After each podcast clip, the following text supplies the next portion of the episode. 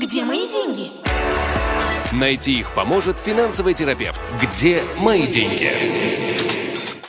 Шалом, дорогие друзья, добрый вечер. Мы начинаем нашу еженедельную программу с финансовым терапевтом Игорем Лупинским, программу «Где мои деньги» и проверка связи. Игорь на связи с нашей студией. Игорь, привет. Да-да, но время от времени пропадаю. Есть, есть, есть. Ничего страшного, слышно тебя очень хорошо.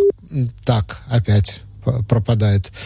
Э, ну, э, я не знаю, тогда давайте сейчас эм, Э, я начну пока с важных экономических новостей, потом мы с Игорем их обсудим, но вот я надеюсь, что сейчас он к нам вернется, сейчас связь вернется, Игорь находится далеко, поэтому будем надеяться, будем уповать на то, что а, связь... Да? Вот, вот, есть, есть связь, есть связь. Я начну с очень интересной новости.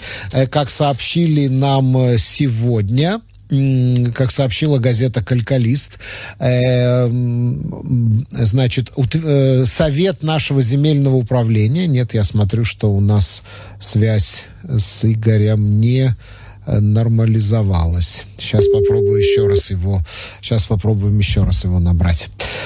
Э, да, значит, э, Совет э, земельного управления утвердил решение, по которому планка максимальной скидки за, на, на, при приобретении квартиры, на, построенной на государственной земле, повышается до 500 тысяч шекелей. То есть скидка может доходить до 500 тысяч шекелей. На сегодняшний день скидка, максимальная скидка составляет 300 тысяч шекелей. Так что вот э, эта, эта планка повышается на 200 тысяч шекелей. Кроме того, э, процент квартир, которые в таких проектах могут продаваться с этой скидкой, опять же, я говорю, что речь идет о проектах на государственной земле, повышается с 60 до 80 процентов. И местные органы власти будут получать на, за каждое разрешение на строительство по 30 тысяч шекелей, Э, помимо того, что за каждую единицу жилья 30 тысяч шекелей будут получать местные органы власти для того, чтобы на строительство фактически инфраструктуру, для того, чтобы строить там всевозможные общественные здания, школы, детские садики, э, парковки, культурные центры там и так далее, и так далее. Так что вот э, сегодня заседал Совет земельного управления, было очень бурное обсуждение, было очень много прений, в том числе и с представителями Министерства финансов, но тем не менее такое решение было принято. Э, по поводу Михир Матара, программы Михир Матара, целевой цены, которая сейчас является частью общей комплексной программы Дирабе Анаха, квартира со скидкой, э, государство установило, изначально установило начальную цену на квартиру, э, которая будет продаваться со скидкой в 20% по сравнению с рыночными ценами на конец 2020 года. Вот такую установили планку. И до максимально, но не больше скидка не, может состав, не могла составлять более 300 тысяч шекелей. Ну вот сейчас эту планку подняли. Скидка может доходить до 500 тысяч шекелей. То есть это не значит, что во всех этих проектах скидка будет составлять 500 тысяч шекелей. Да, скидка может доходить до 500 тысяч шекелей. И эти квартиры, естественно, предназначены только для льготников, для ЗАКАИМ, Министерства строительства. Э, для тех, кто не имеет э, своей квартиры для жизни. Э, так, я вижу, что скайп не получается. Сейчас мы попробуем набрать Игоря Лупинского по телефону, потому что я смотрю, нет, вот вроде бы появилась связь. Игорь?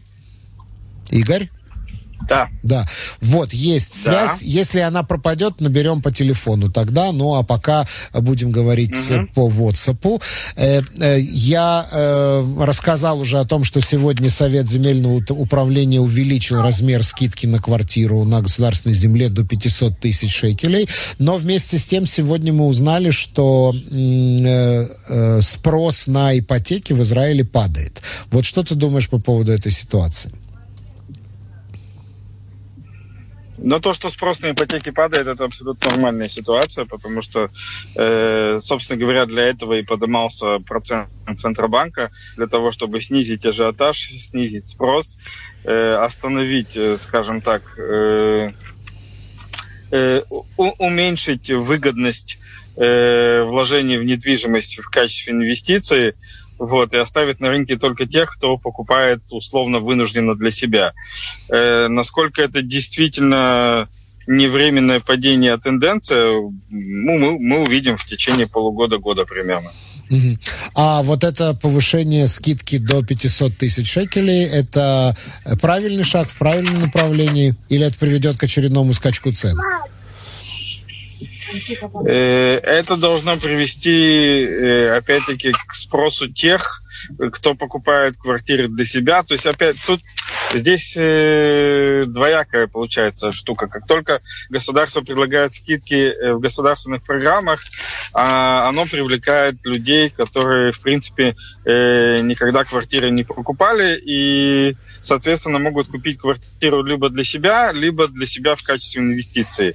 Ну, потому что в государственных То есть программах... государство, э, иными словами, невозможно... раздувает спрос, увеличивает спрос на квартиры, привлекая на квартирный рынок да, людей, оно... которые... А, нет, я бы так сказал, оно его перефокусирует, потому что э, стандартный спрос это в основном э, инвесторский спрос, то есть это люди, которые Э, с деньгами, э, которые представляют собой инвесторов, которые выбирают э, инвестировать в фондовый рынок, инвестировать в недвижимость и смотрят, где им лучше и выгоднее. Соответственно, те, кто профессионально работает с недвижимостью, когда дешевые деньги, когда дешевые ипотеки, для них, естественно, недвижимость более привлекательна. Люди же, которые хотят купить квартиры для себя, для них эти цены неподъемны, и они, собственно говоря, этого не делают. Государственная программа, куда э, инвесторам достаточно сложно попасть, я не говорю невозможно, но это очень сложно, вот, они направлены в основном на тех самых людей, которые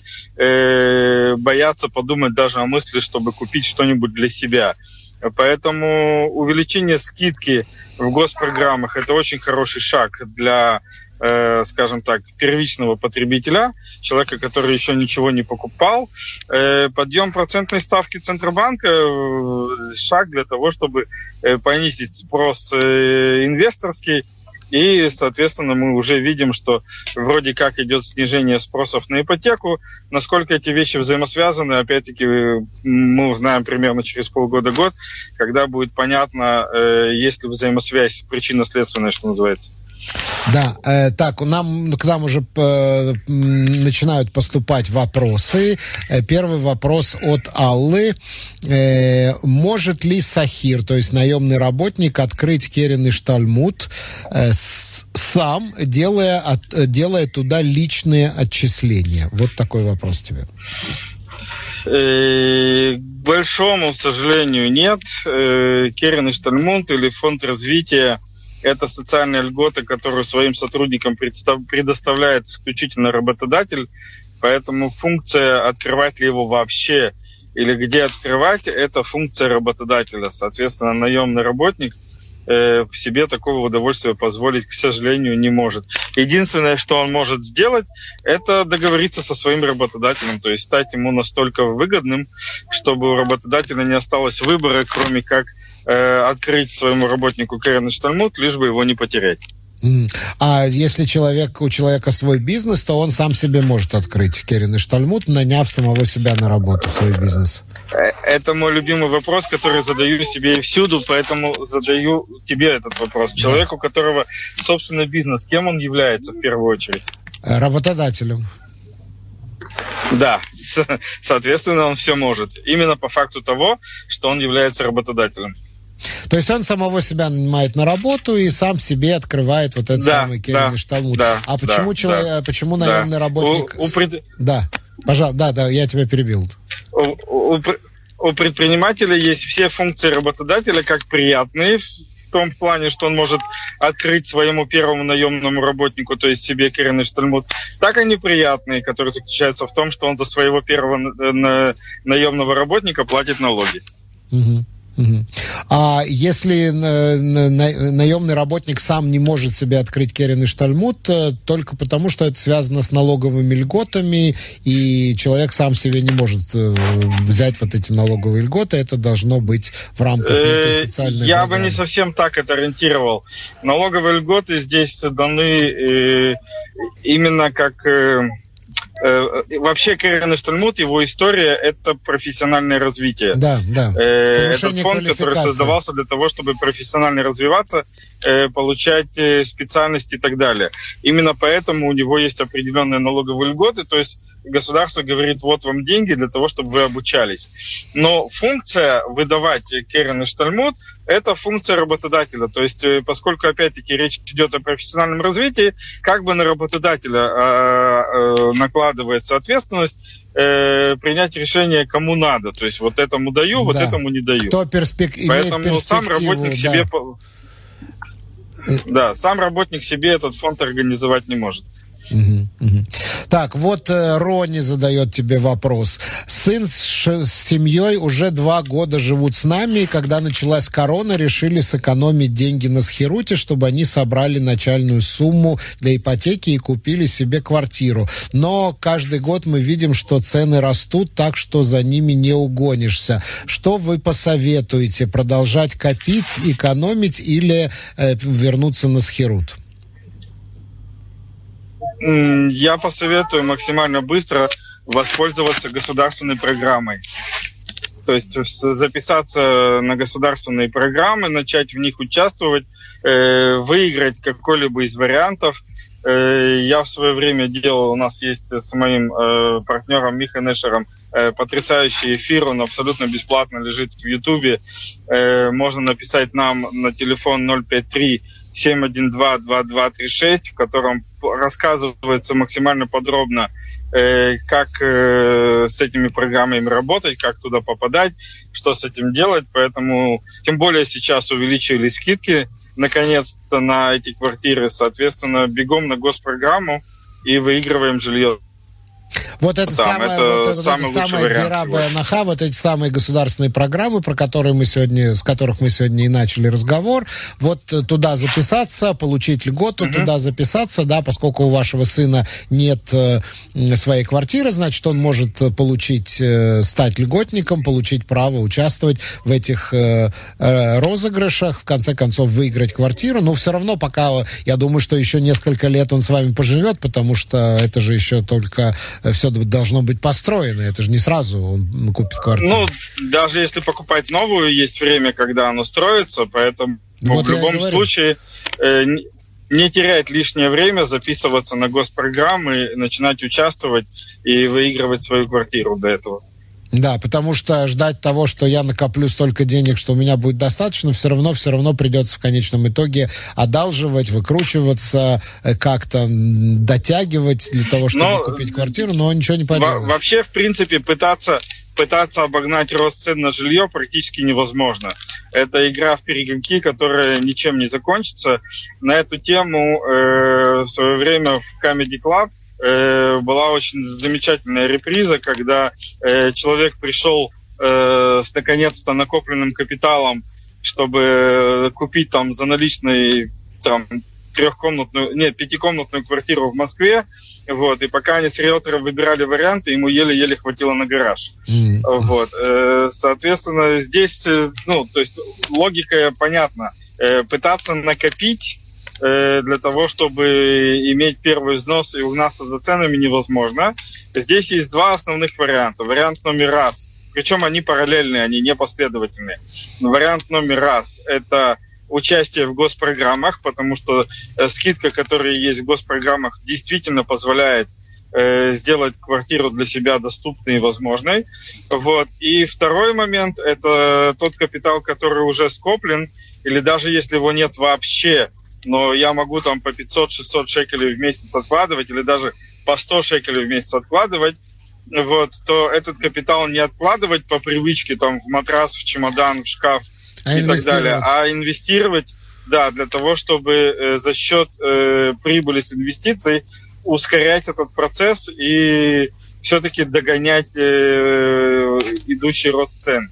Вот. Если ваш сын в данном случае не знает ни как инвестировать, ни как работать с госпрограммами, то добро пожаловать к нам 053 712 2236 Э, мы то самое место, где все это реализуется. Э, да, и я просто думаю, что надо еще обозначить, что вот эта вот э, квартира по скидке, вот эти государственные программы, ипотеку банк начисляет, исходя из рыночной стоимости этой квартиры. Соответственно, если вы получаете 20% скидку, то вы решаете проблему с начальным капиталом, вот эти 20, вот эти самые 20%, то есть можно купить квартиру, взяв ипотеку, вот, ну и дальше считайте сами, сами, что получится больше, ваши выплаты по ипотеке или э, деньги, которые вы тратите на схерут, который тоже, в общем-то, растет не по дням, а по часам. Э, ну да, на сегодняшний день есть проекты, где личного капитала достаточно 40 тысяч шекелей, и да. уже можно говорить о покупке квартиры. То есть э, это очень подъемный вариант. Э, вот пришел большой вопрос от Давида. Э, значит, Давид пишет, э, я живу в выплаченной квартире и хочу купить еще одну квартиру для инвестиций, но есть ряд вопросов в связи с ипотекой. Первое, почему банк не берет в качестве дохода цену, по которой я эту квартиру в будущем буду сдавать? Второе, могу ли я заложить мою нынешнюю квартиру, чтобы взять больше ипотеку? Вот такой вопрос. Ну, начну с конца. Да, я понял. Начну с конца. Э, на второй вопрос ответ да. Можно заложить нынешнюю квартиру для того, чтобы Э, получить часть капитала и использовать его как э, первый взнос для покупки будущей квартиры. А на первый вопрос отвечу очень просто. Банки, ну, возможно, одни из, скажем так, одна из финансовых структур с лучшей системой подсчета. Они прекрасно умеют читать, и в отличие от нас с вами, живущие зачастую фантазиями, фантазиями не живут. Поэтому что такое будущий доход, они не очень понимают. Они очень понимают реальный доход, причем реальный доход, подтвержденный временем. То есть не то, что я там э, первый месяц сдал квартиру, и мне там что-то заплатили, а, допустим, у меня жильцы живут уже там достаточно долго. Вот, поэтому э, предоставлять им будущие доходы достаточно сложно, хотя тоже возможно при определенных объяснениях и при правильном подходе. Поэтому с банками надо просто уметь общаться. Mm-hmm. Вот, общаться, доносить до них информацию, объяснять им, что и как будет работать. Э, нужно помнить, что банк это не контора там по выдаче денег, вот, это больше магазин, который продает нам деньги. Если ты помнишь, э, ты был у меня на интенсиве я это достаточно доходчиво доношу, что это э, просто структура, которая продает нам наши же деньги на определенных условиях.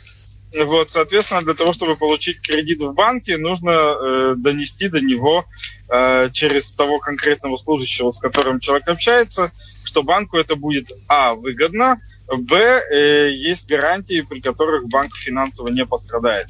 Потому что в первую очередь э, банк э, не хочет Э, понести убытки, и только во вторую очередь он хочет заработать. Но вот э, ты говоришь... Э, э, э, потерял мысль. Давай найдем. Э, так, вот Давид прислал тебе еще один вопрос. Где посоветуете купить, в центре или на периферии для инвестиций? Для инвести... Ну, давайте так. Здесь есть два ответа в одном.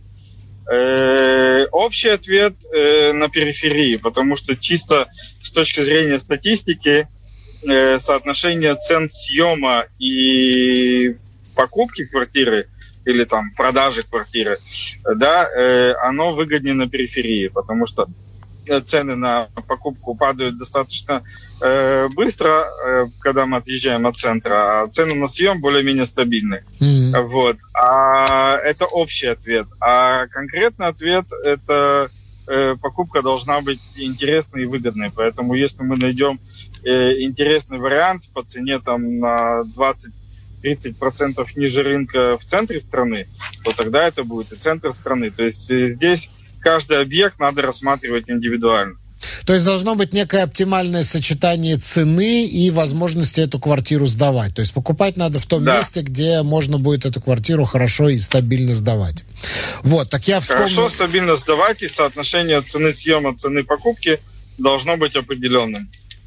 Вот я, я вспомнил, о чем я хотел тебя спросить. Угу. Если ты приходишь в банк, вот ты говоришь, что с банком надо вести переговоры, банку надо все объяснять. Ты приходишь в банк, вот как Давид, например, и говоришь, вот у меня есть выплаченная квартира, в которой я живу. Вот я покупаю эту квартиру для того, чтобы ее сдавать. Вот в этом районе э, средняя стоимость э, аренды квартиры, скажем, 3000 шекелей в месяц, допустим, я условно очень говорю, да, хотя, угу. наверное, даже больше, да. Вот э, эти 3000 шекелей будут мои моим доходом. То есть мой месячный доход будет выше на 3000 шекелей. Можно ли это банку впарить?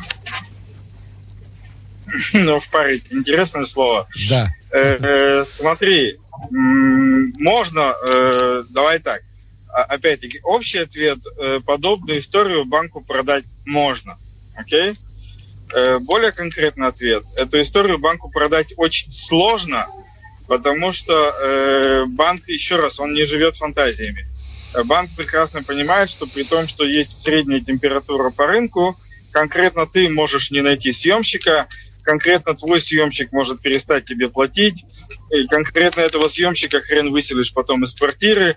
То есть банк оценивает не твои возможности при условии, когда все будет хорошо, а банк оценивает твои возможности при условии, когда все хреново. То есть сможешь ли ты выплачивать э, с твоими сегодняшними доходами, выплачивать те кредиты, которые ты собираешься на себя взять?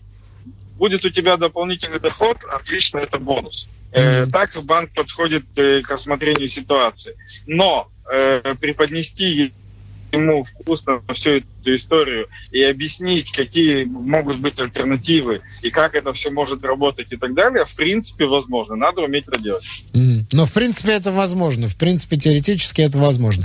Так. Э, ну, фраз, давай, давай так. Фраза «надо уметь это делать» предполагает, что мы умеем это делать. Кстати, ты упомянул финтенсив. Планируется ли в ближайшее время финтенсивы?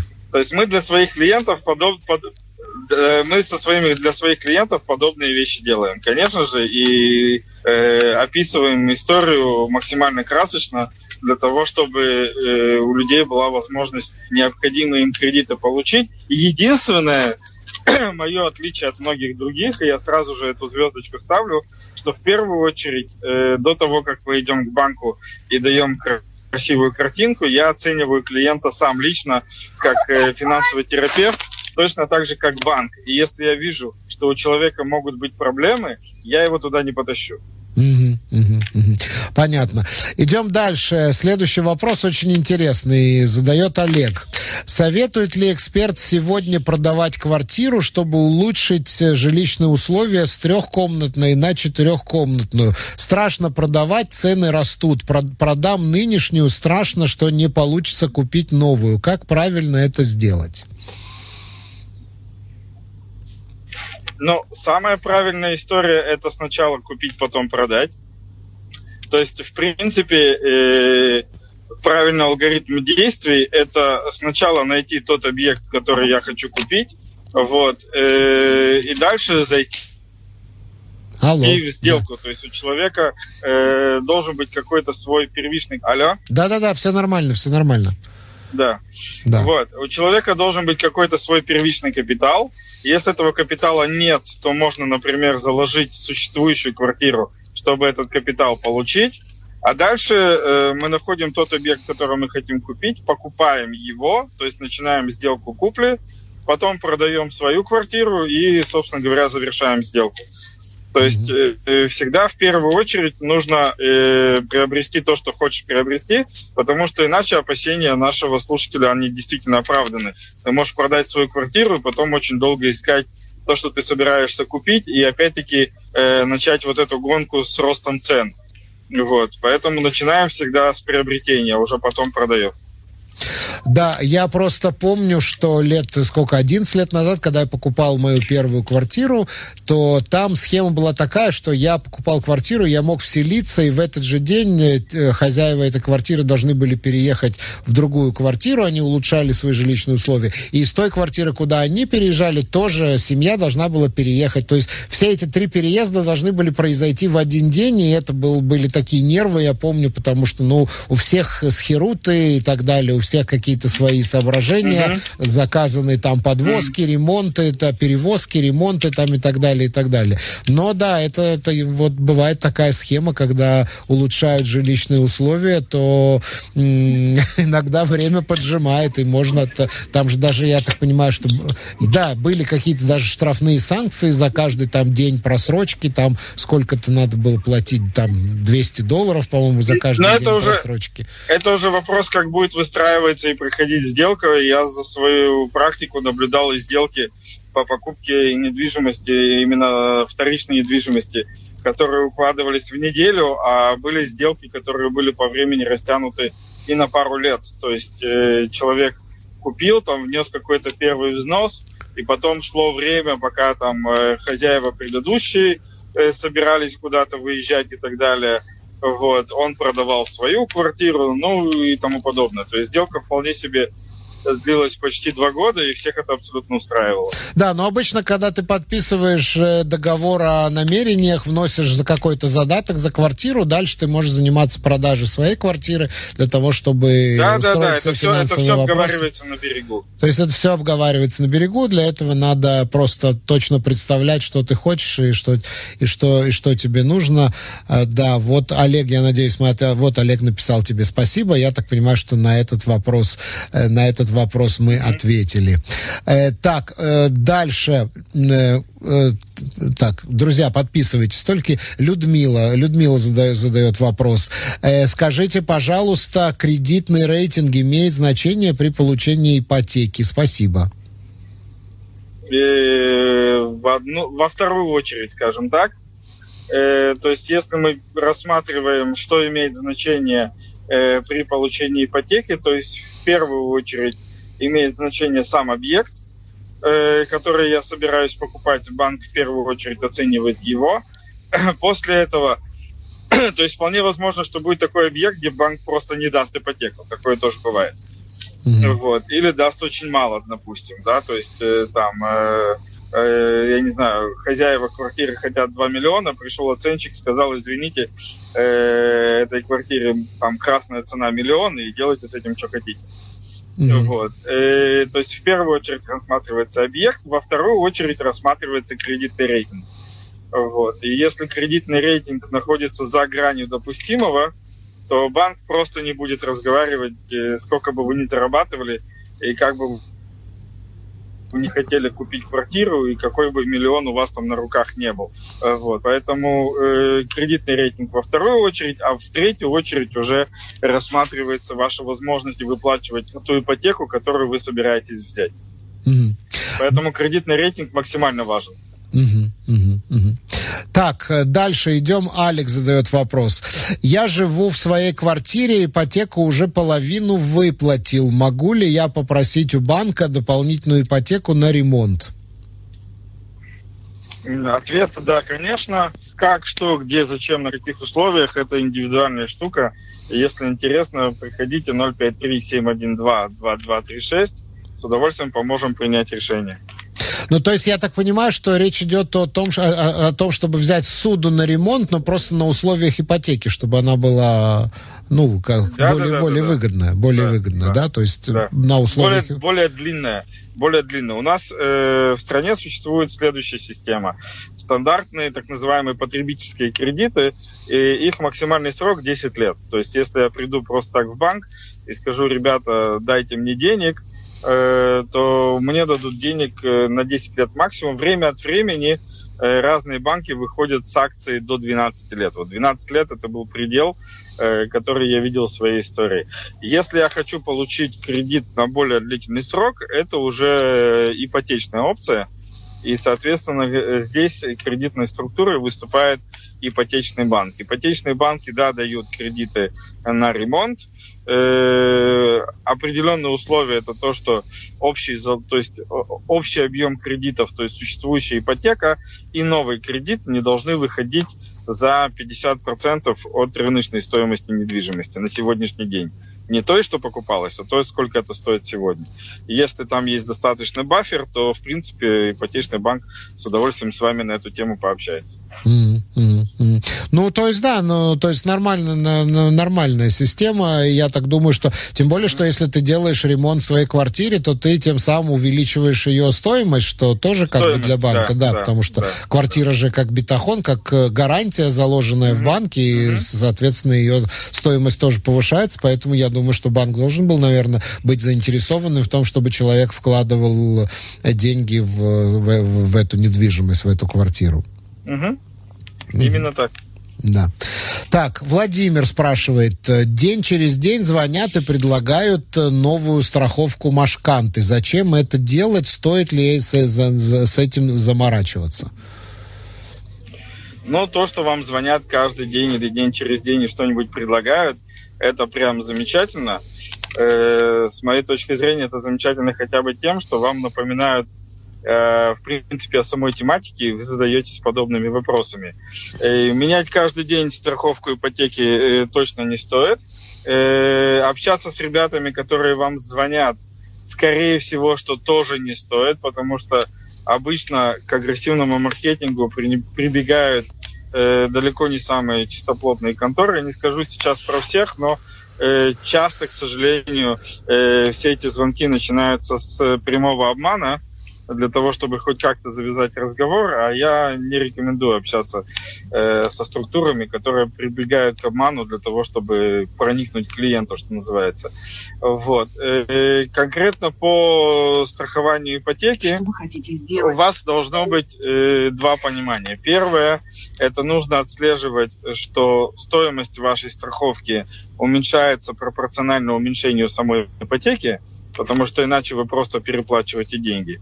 И второе, это то, что время от времени, э, приблизительно где-то с периодичностью раз э, в 2-3 года, э, стоимость подобных ипотек уменьшается, с одной стороны. С другой стороны, вы не молодеете, соответственно, для вас конкретно эта стоимость увеличивается. Поэтому раз в 2-3 года с тем страховым агентом, с которым вы э, оформили ипоте ипотечную страховку в свое время, я бы проверял новую стоимость, во-первых, и параллельно проверял бы это просто на рынке. То есть, э, условно, э, э, вплоть до звонка в различные страховые компании или э, другим страховым агентам с вопросом, окей, вот у меня такая-то сумма ипотеки, мне столько-то лет, у меня такое-то здоровье, во сколько мне эта страховка обойдется сегодня.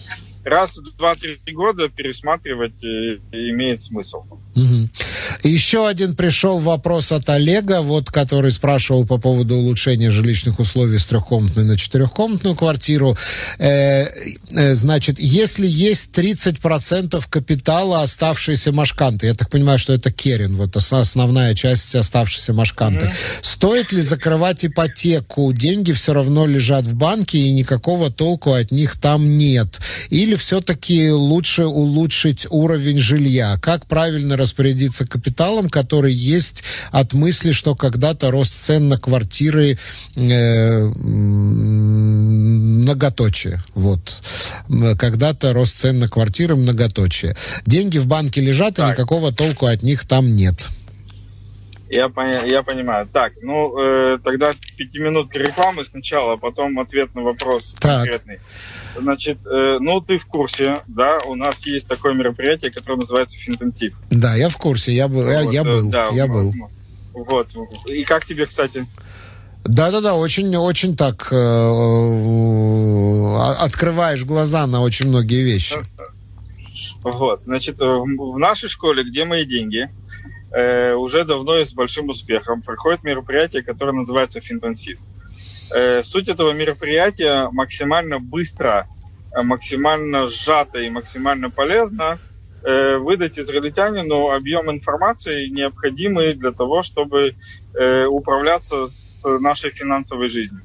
Э, дословно мы за один день выдаем весь объем информации, который необходим для того, чтобы принимать определенные решения. Одно из решений э, из тех, которые озвучивает Олег сейчас. Вот у меня есть деньги, что мне с ними делать? Мне ипотеку закрыть, мне их проинвестировать куда-то, мне их продолжать солить в банке, мне их потратить на новую квартиру, мне их потратить на новые джинсы и так далее, и так далее. Вот. Э, потому что на Финтенсиве рассматривается все, что необходимо знать от общения с банками, о том, как работает банковская структура и так далее, э, до всех вопросов страхования, пенсии, инвестирования, э, бюджетирования, все, все, все, все, все полный комплект. И ближайшее такое мероприятие пройдет 25 июня. Вот, 25 июня мы повторяем. Поэтому, кому интересно, э, прийти всего и за один день, это суббота, за одну субботу ответить себе на миллион вопросов, добро пожаловать 25 июня к нам. Напишите на э, 053-712-2236, и мои помощницы с удовольствием расскажут, что, куда, как, почем и зачем. Да. Это про финтенсив. Теперь конкретно Олегу отвечаю на вопрос. Вам на финтенсив. Я для этого все это говорил. Ну, подожди, то есть... Объясню. Потому, что, потому что у человека есть э, как минимум с десяток альтернатив тому, что он только что сам озвучил. Во-первых, деньгам нечего делать абсолютно в банке, они обязаны быть проинвестированы, потому что в банке сегодня они исключительно дешевеют. Вот. Э, для того, чтобы деньги приносили определенный доход, они должны быть проинвестированы, что для Олега, насколько я понимаю, немножко темный лес. Второй момент э, э, для улучшения жилищных условий, опять-таки, есть те же самые государственные программы, поэтому э, с тем же успехом, пока Олег решает, куда дернуться, он бы мог записаться на э, те же госпрограммы Дираба Анаха. Там есть специальные условия для людей, которые называются Мишапрей вот, которые... Э, Улучшают свои жилищные условия? Могут участвовать, да, могут участвовать в этих программах и так далее.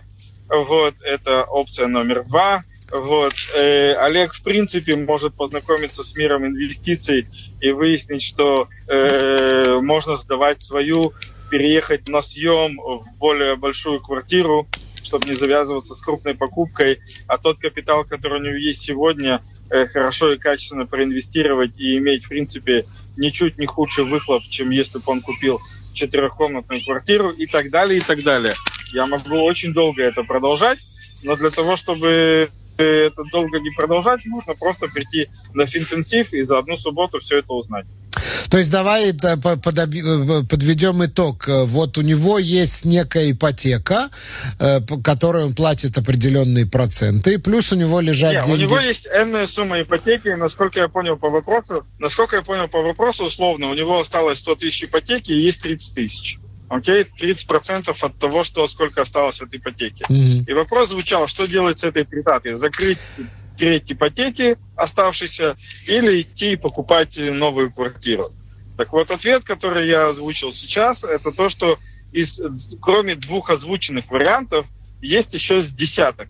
Mm. И для того, чтобы с ними познакомиться, самый лучший способ это оказаться на финтенсиве. Да. Ну, то есть, э, я, я просто пытаюсь анализировать эту ситуацию. Если, предположим, деньги бы лежали у него не просто в банке под 0%, а, скажем, лежали бы на какой-то там э, инвестиционной программе и давали бы проценты больше, чем он платит процентов по ипотеке, то, наверное, это было бы лучше, чем то просто не было закрыть. бы вопроса. То не было бы вопроса. То не было бы этого вопроса. Но, в принципе, это возможно. Вот, э, вот Олег пишет, огромное вам спасибо за замечательную программу. Вы лучшее радио. Спасибо эксперту. Да, э, как правильно... Вы лучшее радио уже, правильно? Да, да, да. Как правильно распорядиться с капиталом, который есть от мысли, что когда-то рост цен на квартиры остановится. Вот он уточняет свой, свой, свой, mm-hmm. свою позицию, да. Но я не знаю, ты веришь, что в обозримом будущем рост цен на квартиры в Израиле остановится? Я что-то, ну, может быть, он будет не таким, не таким резким, да, но я не думаю, что он остановится. Нет, давай, э, давай определимся э, для начала, что такое обозримое будущее. Если мы говорим про ближайший год-полтора, нет, не остановится, потому что сейчас, э, как раз сейчас, вот в этот момент, идет очень мощный приток капитала в страну, который со скоростью света вливается в недвижимость. Поэтому... Э, Это ты сейчас, имеешь в виду э, волну беженцев?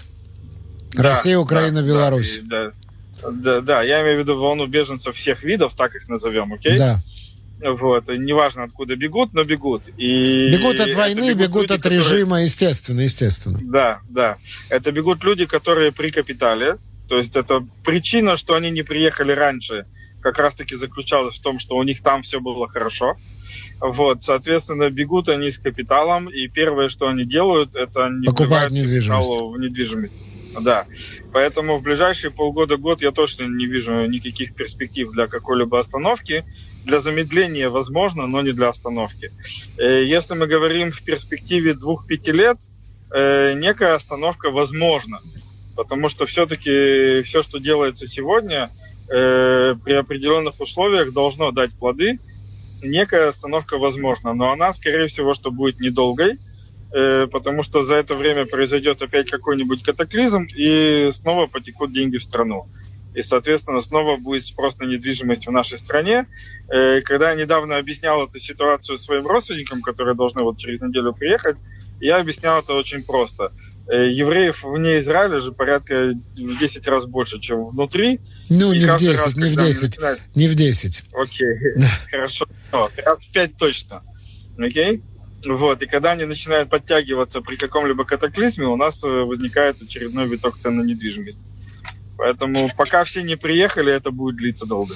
Ну, все не приедут в любом случае, потому что, ну, сегодняшний мир просто по-другому устроен, но в любом случае, да, конечно, да, да. Израиль страна с э, быстро растущим населением, у нас высокая рождаемость по сравнению с Европой, мы просто, да, э, рекордсмены. У нас э, очень высокая рождаемость в арабском секторе, у нас просто, естественно, чтобы компенсировать естественный прирост населения, надо в год строить где-то 70 тысяч тысяч новых квартир, а мы в лучшем случае строим 40 в лучшем случае. И то, если прям вот, э, да, будем гнать душу из себя. Поэтому э, я не думаю, что возможно, ну, э, скажем так, не будем говорить про рост цен, да, будем говорить про падение цен на недвижимость, да, падение цен точно не будет, рост, может быть, будет не такой быстрый, да, и то mm-hmm. мне что-то не кажется, что Смотри, это... сейчас сейчас заложено, то есть вот э, то, что проходило в новостях э, примерно месячной давности,